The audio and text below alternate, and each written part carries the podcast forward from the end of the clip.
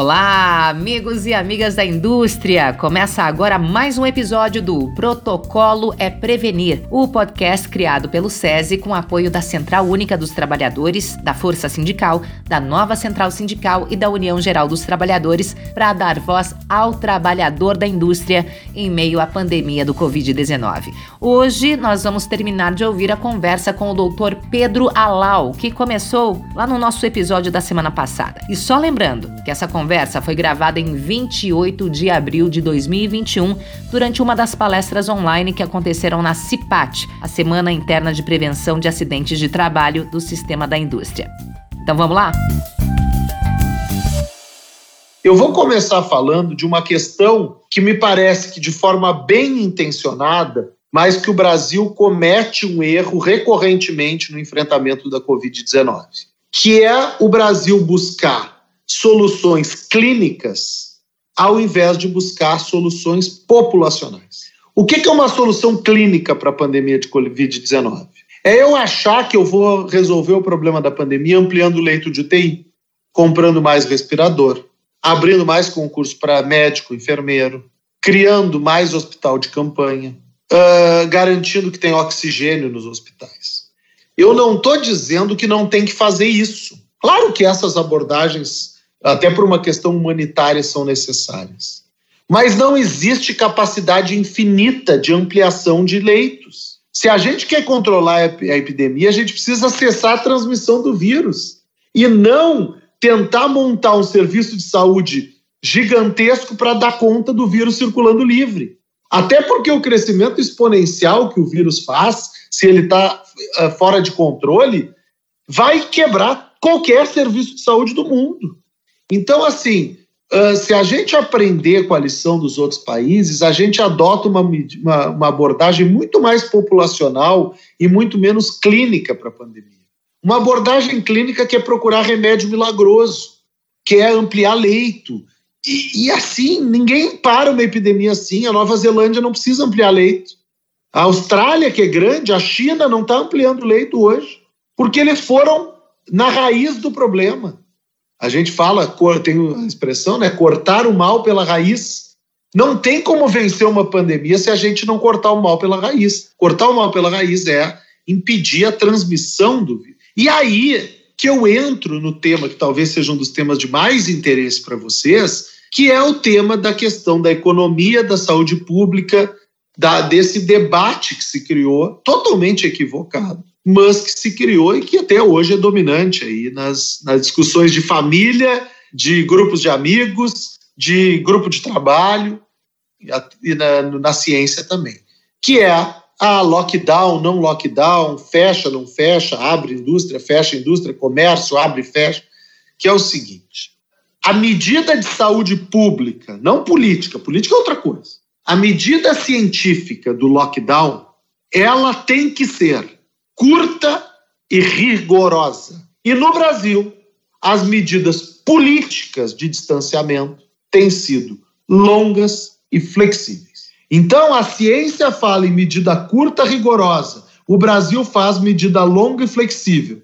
Essa estratégia de medidas longas e flexíveis destrói a economia brasileira e destrói a saúde pública brasileira.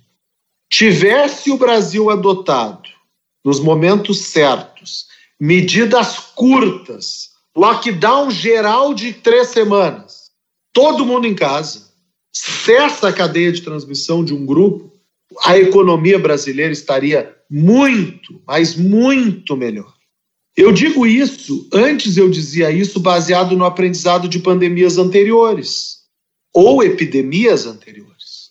A gripe espanhola, ah, no próprio SARS, mas agora a gente já pode dizer, com base na experiência do coronavírus, os países que estão com a economia melhor são os países que controlaram o vírus. E não os países que mantiveram mais coisas abertas. Até porque quando tu controla o vírus, tu consegue manter as coisas abertas. Então, no Brasil tem uma inversão de prioridades e tem um setor da sociedade que extremamente bem intencionado, e eu quero reforçar isso, tem defendido que não pode parar a atividade econômica. É bem intencionado, mas é equivocado. uma parada curta da atividade econômica e rígida vai ser bom para a própria atividade econômica e também para a saúde pública brasileira. Então, assim, essa dicotomia que foi criada, ou eu protejo a saúde ou eu protejo o emprego, ela está totalmente errada, sob o ponto de vista científico. Não tem nada de político aqui, é científico mesmo.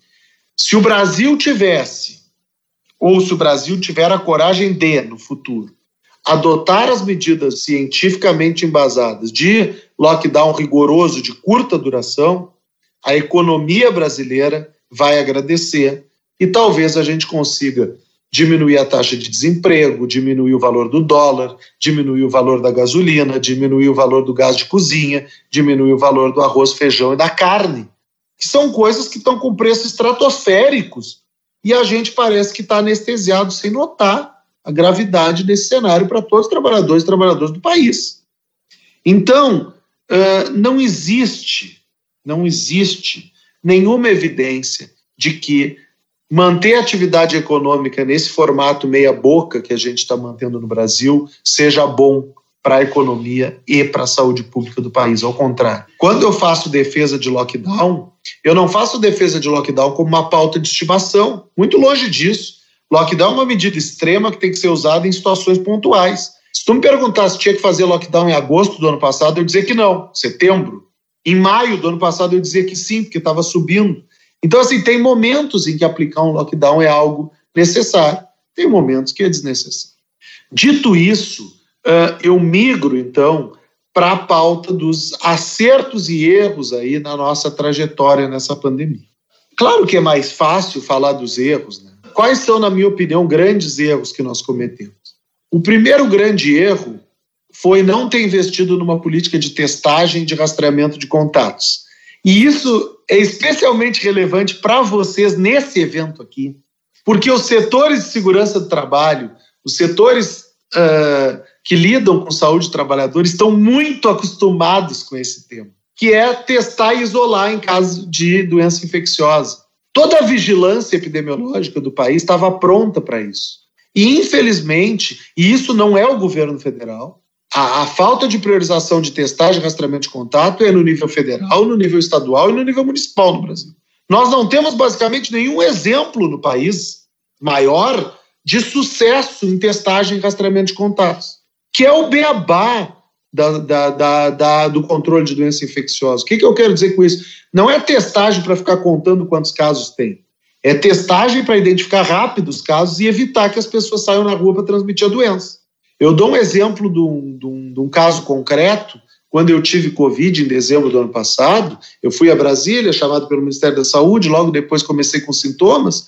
Uh, ninguém da vigilância epidemiológica me perguntou com quem que eu tive contato na semana anterior que é uma coisa básica da vigilância para que essas pessoas se isolem e se testem. Claro que eu, individualmente, fiz isso por conta própria, mas a maioria da população não vai fazer isso. Né? Então, eu acho que o Brasil errou muito em não fazer testagem em larga escala e rastreamento de contato. Uh, o Brasil errou também, na minha percepção, uh, na pauta das máscaras. Por quê?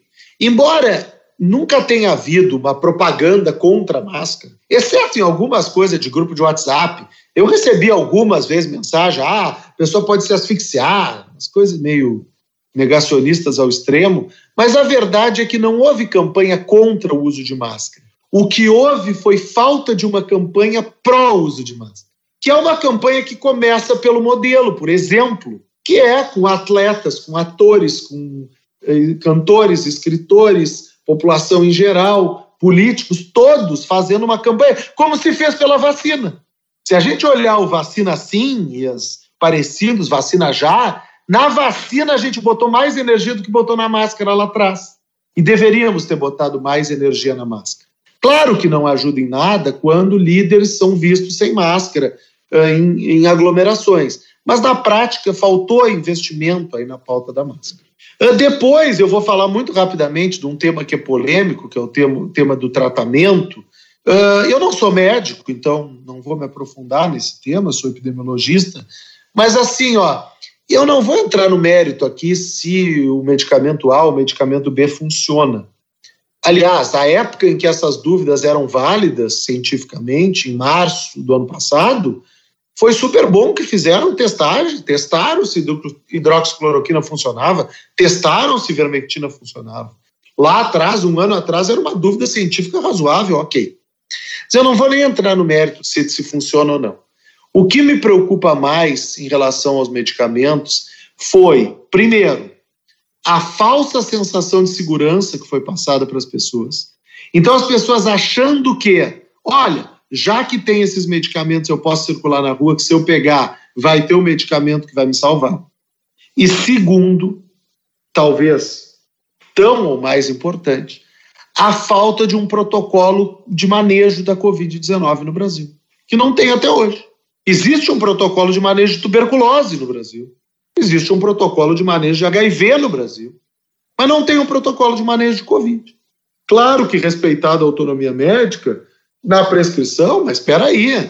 Uh, quando é que entra com corticoide, entra ou não entra? Quando é que entra com anticoagulante, entra ou não entra? Tem que fazer antibiótico, sim ou não? Quando? Todas essas perguntas, que são as perguntas que a ciência realmente uh, tem descoberto ao longo dos tempos, não tem um protocolo nacional dizendo como é que deve ser o tratamento, porque a gente ficou meses e meses discutindo cloroquina e ivermectina. Então, assim, o meu problema não é especificamente com os dois medicamentos, é com o dano que eles causaram para o enfrentamento da pandemia no Brasil, sob o ponto de vista de tratamento. Então, acho que esse é um outro tema assim que a gente não pode deixar de falar. O Brasil precisa urgentemente de uma uh, diretriz nacional para o tratamento dessa doença. Uh, inclusive que diga quando é que intuba, quando é que não intuba, por quê, por que, que tantos dos que intubam acabam falecendo, infelizmente. Toda essa coisa tem que estar tá mais bem uh, explicada em vez da gente ficar discutindo aí medicamentos que há quase um ano a literatura internacional já não discute mais. Esse é o, segundo grupo assim das minhas considerações. E para me encaminhar aí para o final, eu queria usar essa terceira parte uh, da minha fala para apresentar um pouco dos principais resultados do Epicovid, que é o projeto que eu coordenei, e pensar um pouco para frente, assim. Vamos tentar olhar para frente, uh, mesmo sabendo das dificuldades que a gente ainda vive. O EpiCovid foi esse estudo grande que a gente coordenou aí no Brasil inteiro. Começou aqui no Rio Grande do Sul. Uh, o estudo no Brasil inteiro já teve cinco fases agora. A gente visita pessoas em 133 cidades espalhadas por todos os estados do Brasil. A gente vai na casa das pessoas sorteadas, a gente faz um teste de Covid, a gente aplica um questionário. É um estudo com 33 mil pessoas em cada fase, é um estudo grande que, que esse estudo colaborou com a literatura? Uma primeira coisa que o EpiCovid mostrou lá atrás foi que criança pega tanto esse vírus quanto adulto. Isso é uma coisa super importante de saber, né? Uh, não se tinha tanto essa ideia lá atrás, mas criança pega tanto quanto adulto. Pode até ter quadros mais leves, felizmente tem quadros bem mais leves, mas pega tanto quanto adulto. O EpiCovid também mostrou, e foi um dos primeiros, não foi o primeiro, mas foi um dos estudos no mundo grandes, que começou a mostrar a importância desse sintoma, que hoje já está meio que caracterizado como um sintoma talvez mais importante da Covid-19, que é essa perda total ou alteração no olfato e paladar. A gente para de sentir o gosto das coisas ou uh, sente diferente o gosto e o cheiro das coisas. Quando a gente olha os estudos originais na China, que começaram a descrever o SARS-CoV-2 e a Covid-19, que é a doença causada pelo vírus, eles não falavam muito desse sintoma. Esse foi um sintoma que surgiu uns meses depois. E o EpiCovid foi um dos primeiros estudos no mundo a mostrar a relevância desse sintoma e que, sei, 60% da população com Covid acaba apresentando o sintoma de perda de olfato e paladar. Então, acho que esse é um resultado marcante assim, do EpiCovid. Outro resultado que eu gosto de destacar do, do EpiCovid é a confirmação do que a gente chamava de teoria do iceberg. Quando a gente começou a pesquisa, a gente tinha a hipótese de que tinha muito mais gente infectada do que aparecia nas estatísticas oficiais. E o EpiCovid mostrou que essa magnitude era de seis vezes mais. Então, se isso ainda é verdade hoje, claro que pode ter diminuído, mas na época do na última vez que a gente calculou isso, que foi no meio do ano passado, tinha seis vezes mais casos de verdade do que aparecia na estatística oficial. Então, hoje, eu não sei, nós estamos ao redor de 14 milhões de casos, eu acho.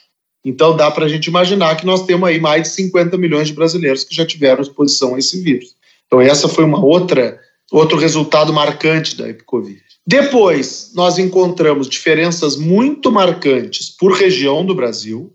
Então, lá no começo da pandemia, eu nunca canso de citar esse dado, em Manaus, de cada quatro pessoas que a gente testava, uma dava positivo. No Rio Grande do Sul, eu precisava testar 100 para achar um positivo no começo do ano passado. E essas tendências regionais foram mudando ao longo do tempo. Hoje, o Rio Grande do Sul está bombando e Manaus está mais leve, por exemplo. As desigualdades socioeconômicas, muito marcantes. As pessoas pobres com o dobro do risco de adoecer por SARS-CoV do que as pessoas ricas, uh, os 20% mais pobres em comparação com os 20% mais ricas. E o resultado que gerou tanta polêmica, que foi o resultado da distribuição étnico-racial. Então, primeiro as pessoas negras, tanto pretas quanto pardas, com o dobro do risco de Covid em comparação às pessoas brancas, e os indígenas com cinco vezes mais risco de contaminação do que as pessoas brancas.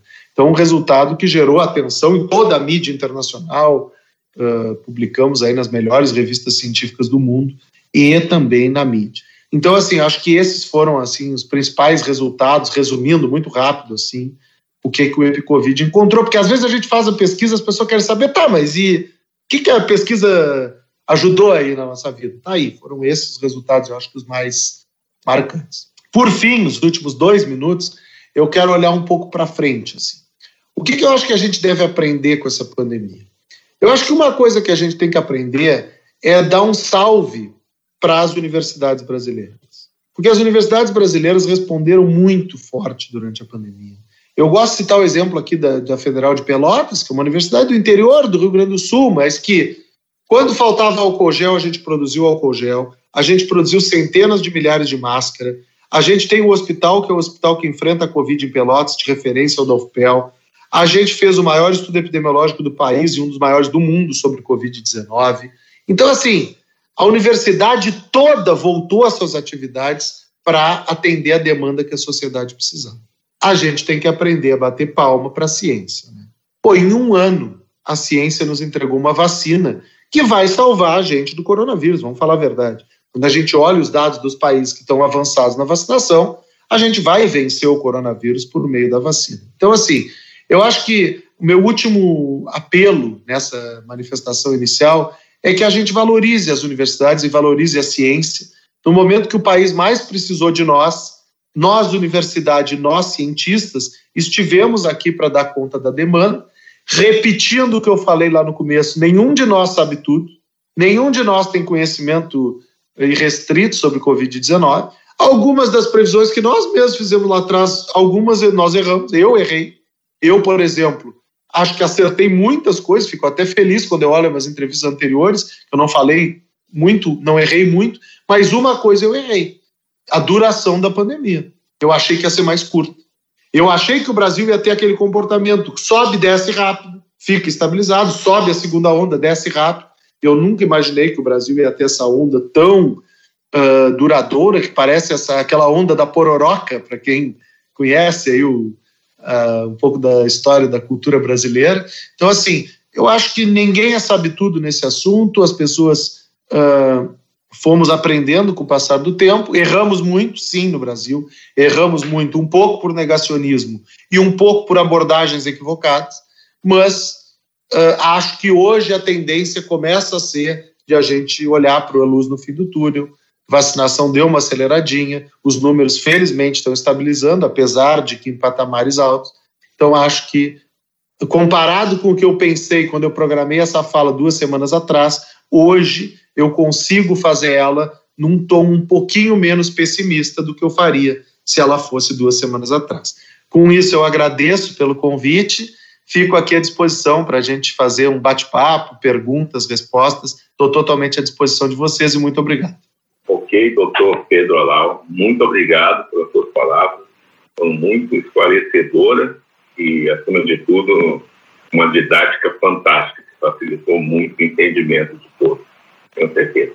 Bom, doutor, é, tenho aqui alguma pergunta. O Brasil perdeu o posto de epicentro do mundo para a Índia menos pelo sucesso próprio do seu trabalho contra a pandemia e mais ou mais por erros da própria Índia no combate ao Covid?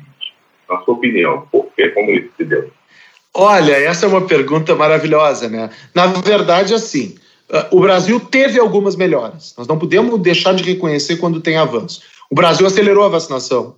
E o Brasil fez, uh, ao longo do mês de março e começo de abril, algumas medidas de distanciamento mais rígidas, embora insuficientes, mas fez.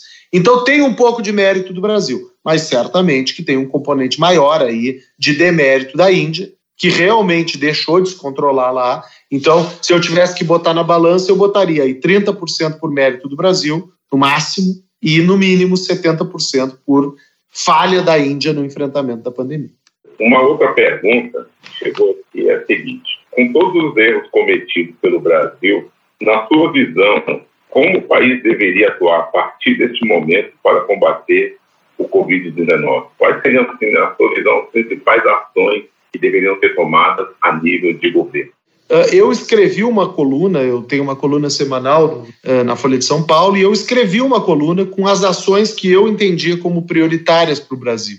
Eu não vou recuperar todas elas agora, mas basicamente assim, ó. Eu acho que a prioridade é fazer um lockdown rigoroso de três semanas para a gente cortar essa estabilização lá em cima e trazer a estabilização aqui para baixo e começar a cair mesmo. Eu, eu, eu, insisto nisso, eu sei que não é uma posição popular, mas traria um grande benefício para a saúde, especialmente para a economia do país, que está precisando muito. Então, um lockdown rigoroso de três semanas, uh, um milhão e meio de doses por dia. Essas eu botaria assim: prioridade número um é isso. Aí depois, ampliação de testagem, rastreamento de contato, criação de um comitê independente para prestar assessoria para o Ministério da Saúde, uh, representando diferentes grupos uh, científicos, mesmo que tenham posturas ideológicas diferentes, dado o governo. Um comitê científico tem que aceitar posições científicas de grupos ideologicamente diversos. Acho que essa é uma terceira prioridade. Uh, quarto, ainda nesse conjunto aí, a criação desse protocolo de tratamento. O Brasil precisa ter um protocolo de tratamento urgente para a Covid-19. E quinto, mais incentivo ainda ao uso de máscara. Eu caminharia aí nessas, nessas duas mais importantes, cinco também importantes. Acho que aí a gente começa a se colocar numa posição melhor para vencer o coronavírus. Mais uma pergunta que surgiu aqui. Temos, temos dúvidas sobre ondas no Brasil. Existem chances de vivermos novas ondas com espalhamento de variantes, por exemplo, da África do Sul, Reino Unido, Califórnia e México? Olha, sim. Existe chance de termos novas ondas? Claro que existe. Eu vou dar o um exemplo aqui com o dado do Rio Grande do Sul. Um ano e um mês depois do começo da pandemia, apenas de 15 a 20% da população gaúcha teve contato com o vírus. Ou seja, 80% da população ainda é suscetível.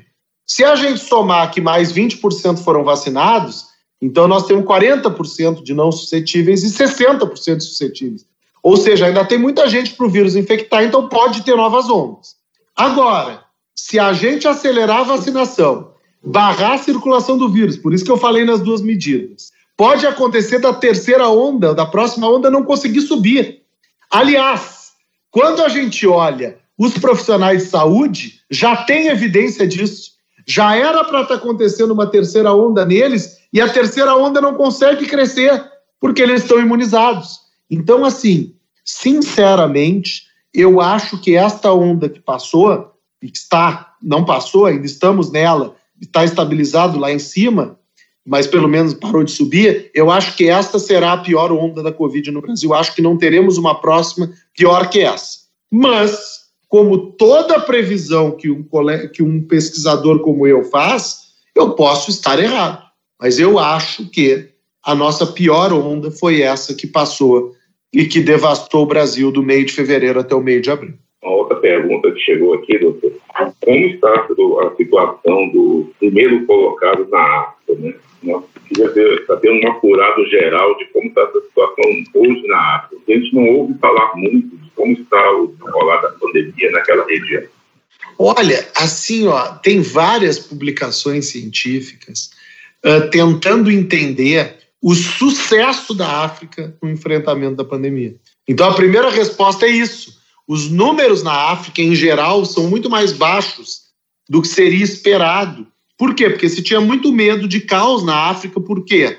Porque são lugares que têm muita vulnerabilidade socioeconômica, muito uh, concentração de pessoas nas mesmas casas. Mas tem algumas características da África, e isso tem aparecido muito, uh, que podem ajudar a gente a entender os números. Uma primeira característica é, em muitos lugares da África ainda tem muita área urbana, muita área rural.